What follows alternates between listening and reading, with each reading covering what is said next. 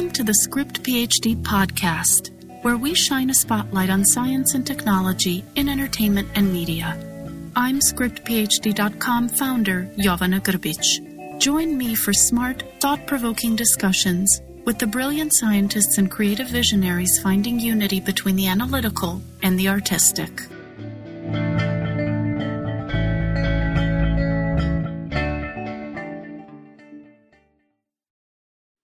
ScriptPhD.com is pleased to be joined by Dr. Brian Cox, Professor of Particle Physics in the School of Physics and Astronomy at the University of Manchester and host of the BBC and Science Channel series Wonders of the Solar System.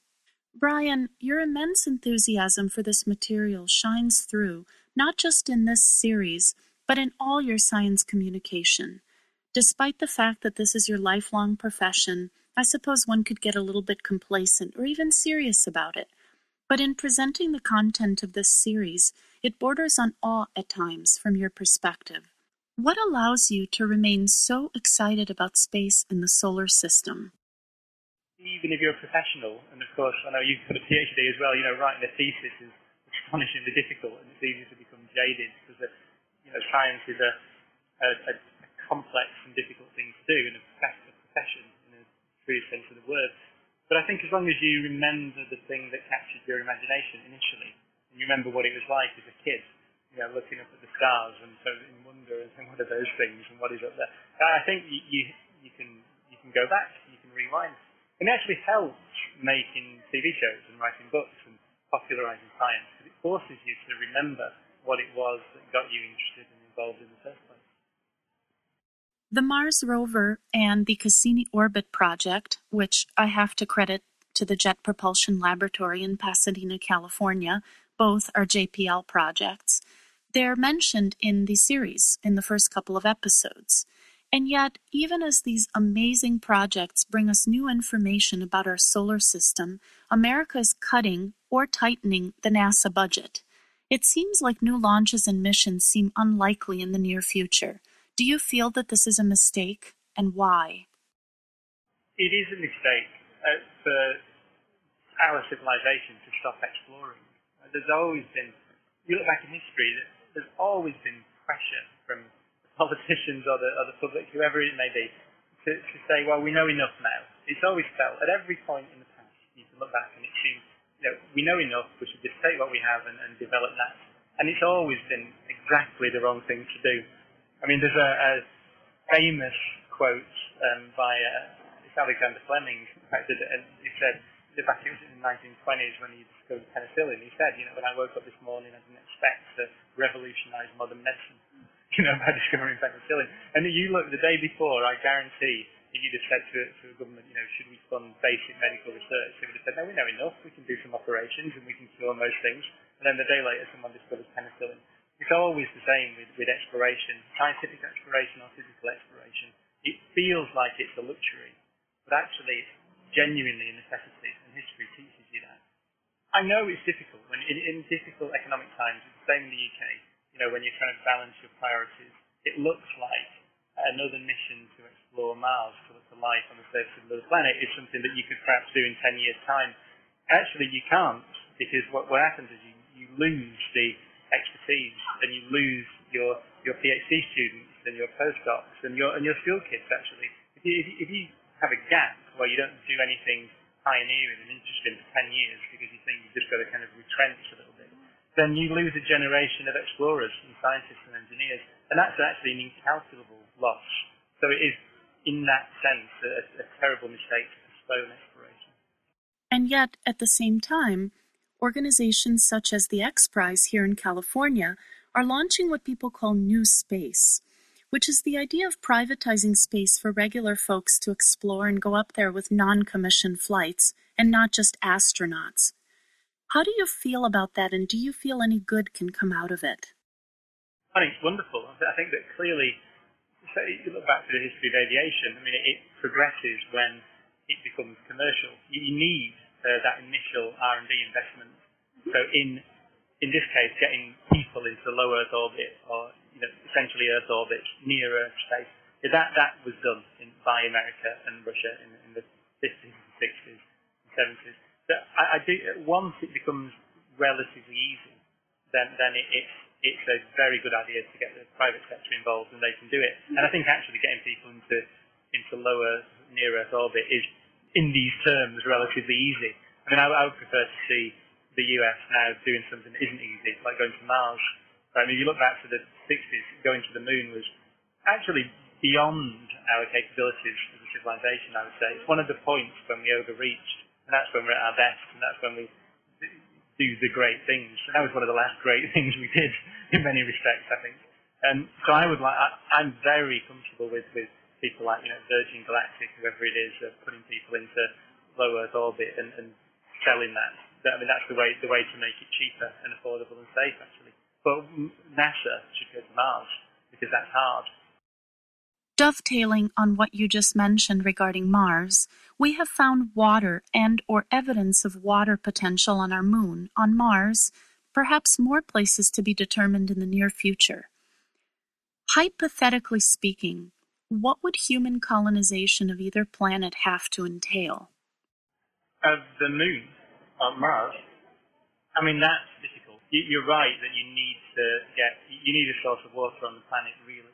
Otherwise, it's very difficult. I mean, there are, you know, some of the planned land missions to Mars plans call for the supplies to be sent first into orbit, so you can you can deliver enough stuff to be there for months, let's say. You're right, you need to use the resources of the planet if you're going to stay there for any length of time. I mean, I do think that's a long way in the future. It's very, very difficult to build a permanent base. Probably not as difficult on the moon. I mean, we've done it with the space station, you know, so the space station is is there and it's a permanent human base in space and it works. So, so you know, the moon isn't that much further away. But Mars is incredibly difficult, I think. And it would be one of the great achievements to get there, which is why I think we should do it. Okay, let's go to Mars. I'm all for it. One of the most glorious aspects of this series, in my opinion, is its ability to convey vastness. It really gives you an idea of how immense and precise our solar system is. Given all of this, do you conjecture that in that endless sea of matter there may be a possibility that there may be life somewhere other than Earth? Yes, is the simple answer. It's, it's, for me, the most program to make is the fifth program in the series. Called Aliens, and it's about life, right? And it's uh, focused on um, well, really focused on Europa, but also Mars. So Europa is the, the moon of Jupiter that has an ocean probably 100 kilometres deep surrounding the entire moon, which means there's more water on Europa than there, there is in all of the Earth's oceans put together, we think. And what you find on Earth is anywhere you find liquid water, then you find life. So no water, no life. And we, in this series, we go to the Atacama Desert, which is one of the driest places on Earth. And there are places there where there's nothing at all. It's more sterile than an operating theatre. But anywhere else you go, there, there's water, there's life. I mean, we went to a, a cave in Mexico where there are these life forms which are called snotites because they look like snot in your nose. And they, they, they hang off the roof. But they metabolize hydrogen sulfide.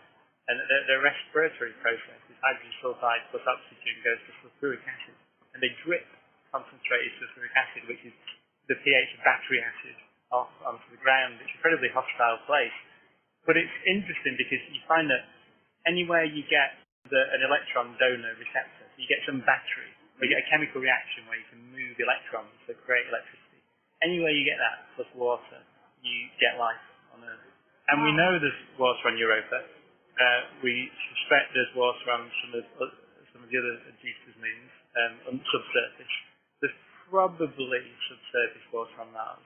So I came away from that thinking that because on Earth you get life everywhere, I didn't see any reason why you shouldn't have life anywhere else that there's water. And that was confirmed actually by pretty much every astrobiologist I spoke to, which actually makes it, I think, one of the great imperatives of, of our time to go and find it. I mean, because of the great, you know, these, the great existential questions that have existed throughout history. But are we alone is something that we could answer now right? We, we well, unless we are alone, in which case we'll never answer it. but but the, you know, the likelihood is that we could, with an appropriate mission, I think many people would say, quite reasonably, we could go to Mars and we may well, we have a good chance of finding life there with the, with the right mission. We know how to do it. So it seems ridiculous to me that we don't answer that as a matter of urgency. One of the greatest questions you could possibly ask. You have spoken at length about the 60s and 70s and how inspired you were by that space race. And in the series, you also talk about how, as a little boy, you wrote a letter to Pasadena to get some cool pictures of space, which I thought was just adorable. If I may ask, what was it that sparked your interest in space? What was that it moment for you?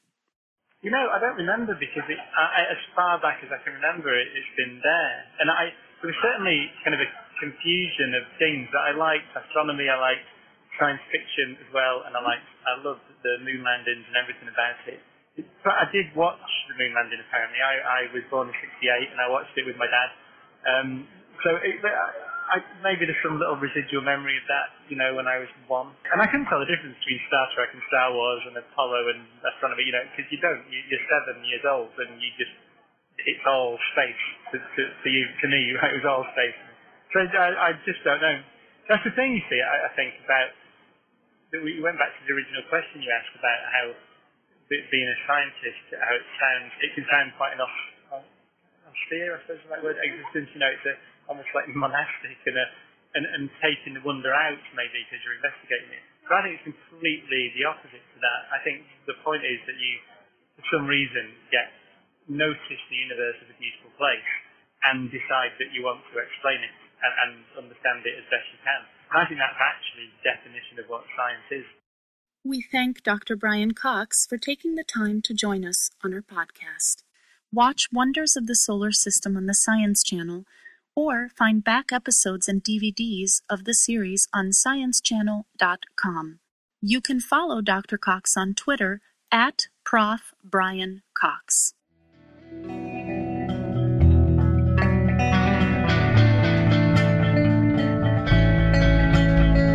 You have been listening to the Script PhD podcast. I'm Jovana Grbic. Our theme music was composed by Dave Mendez. For more conversations with groundbreaking innovators at the interface of science and popular culture, subscribe to our podcast channel on iTunes and SoundCloud. Or find a full archive on our blog, scriptphd.com, by selecting the podcast category. See you guys next time.